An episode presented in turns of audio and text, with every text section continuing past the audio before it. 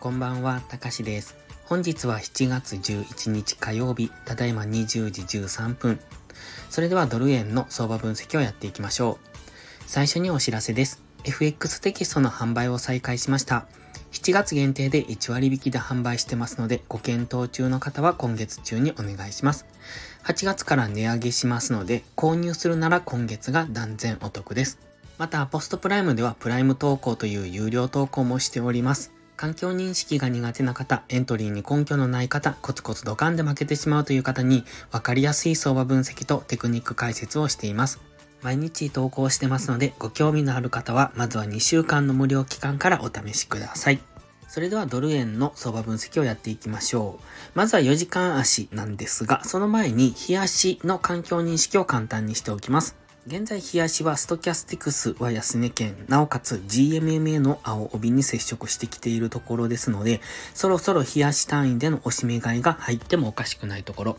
ただ直近のこの下落の仕方っていうのがかなり強いですので、もしかするともう一段下げるかもしれませんけれども、今は一旦の下げ止まりを見ておきたい。一旦の上昇ですね。ただその上昇が直近の高値を超えられるかどうかっていうのはわかりませんので、その場合はもう一段の下落を見ておきたいんですが、どちらにしましても今冷やし単位での押し目買いが一旦入りそうなポイントに来てますので、4時間足単位での比較的大きめな上昇っていうところを見ておくのがいいですね。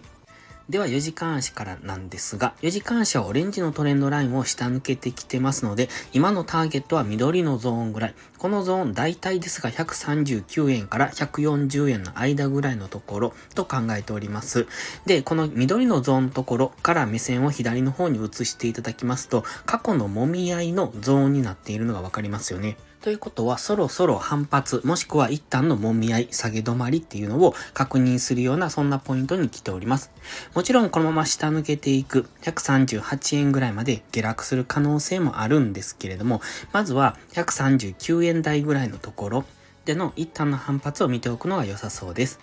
現在は140.4ぐらいにありますので、ここからもう一段下げるのか、それとも一旦この辺りで下げ止まりを作ってくるのかというところですね。ストキャスティクスは安値圏に張り付いておりますので、今は下落トレンドが強いのがわかります。ただ、マックディなんですけれども、下落モメンタムが強いんですが、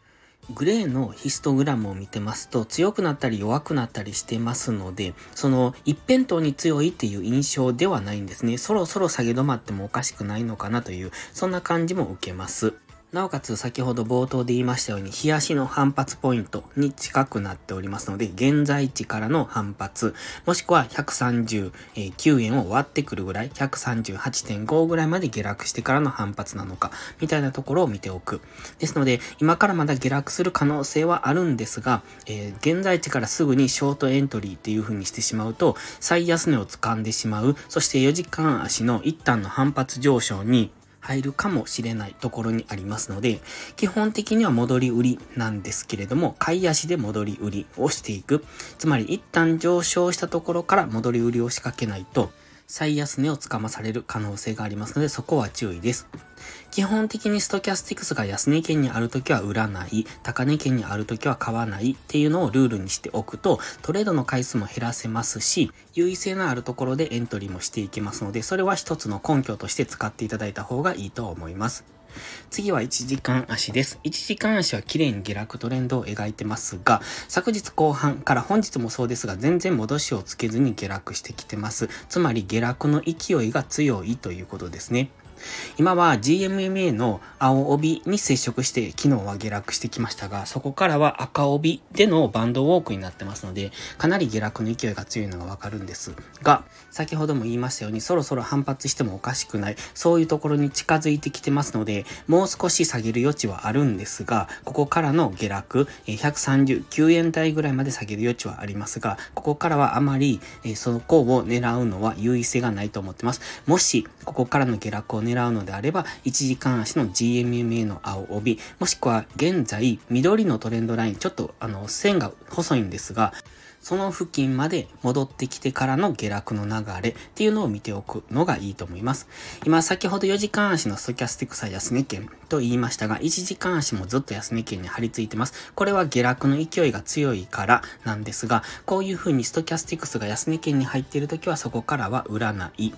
で、一旦ストキャスティクスが高値圏に入るのを待ってから次の下落の流れを見ておくのが安全です。もちろん下位足に落とせば、その中でストキャスティクスが上がったり下がったりしているような時間帯を見て、そのストキャスティクスが高値圏に入ったところから売っていくっていうのもありだとは思います。ただし、今4時間、1時間足単位の調整の上昇、そして日足単位の押し目買いっていうのが入ってもおかしくないところですので、下位足でトレードするときは、その辺、えっ、ー、と、上位足の上昇の、えー、流れが入ってくる可能性がありますので、そこに注意してトレードしていく必要があります。まずは一時監視のストキャスティクスが高値圏に入る、もしくは一時監視に引いてある緑のトレンドライン、もしくは青の GMMA 付近まで戻してくるのを待つ。そこからの下落の流れに乗っていく、もしくは、え冷やし単位での反発の上昇を考えて、1時間足単位で下げ止まりを待つのがいいかもしれません。ただ本日下げ止まりが起こるかどうかっていうのはわかりませんので、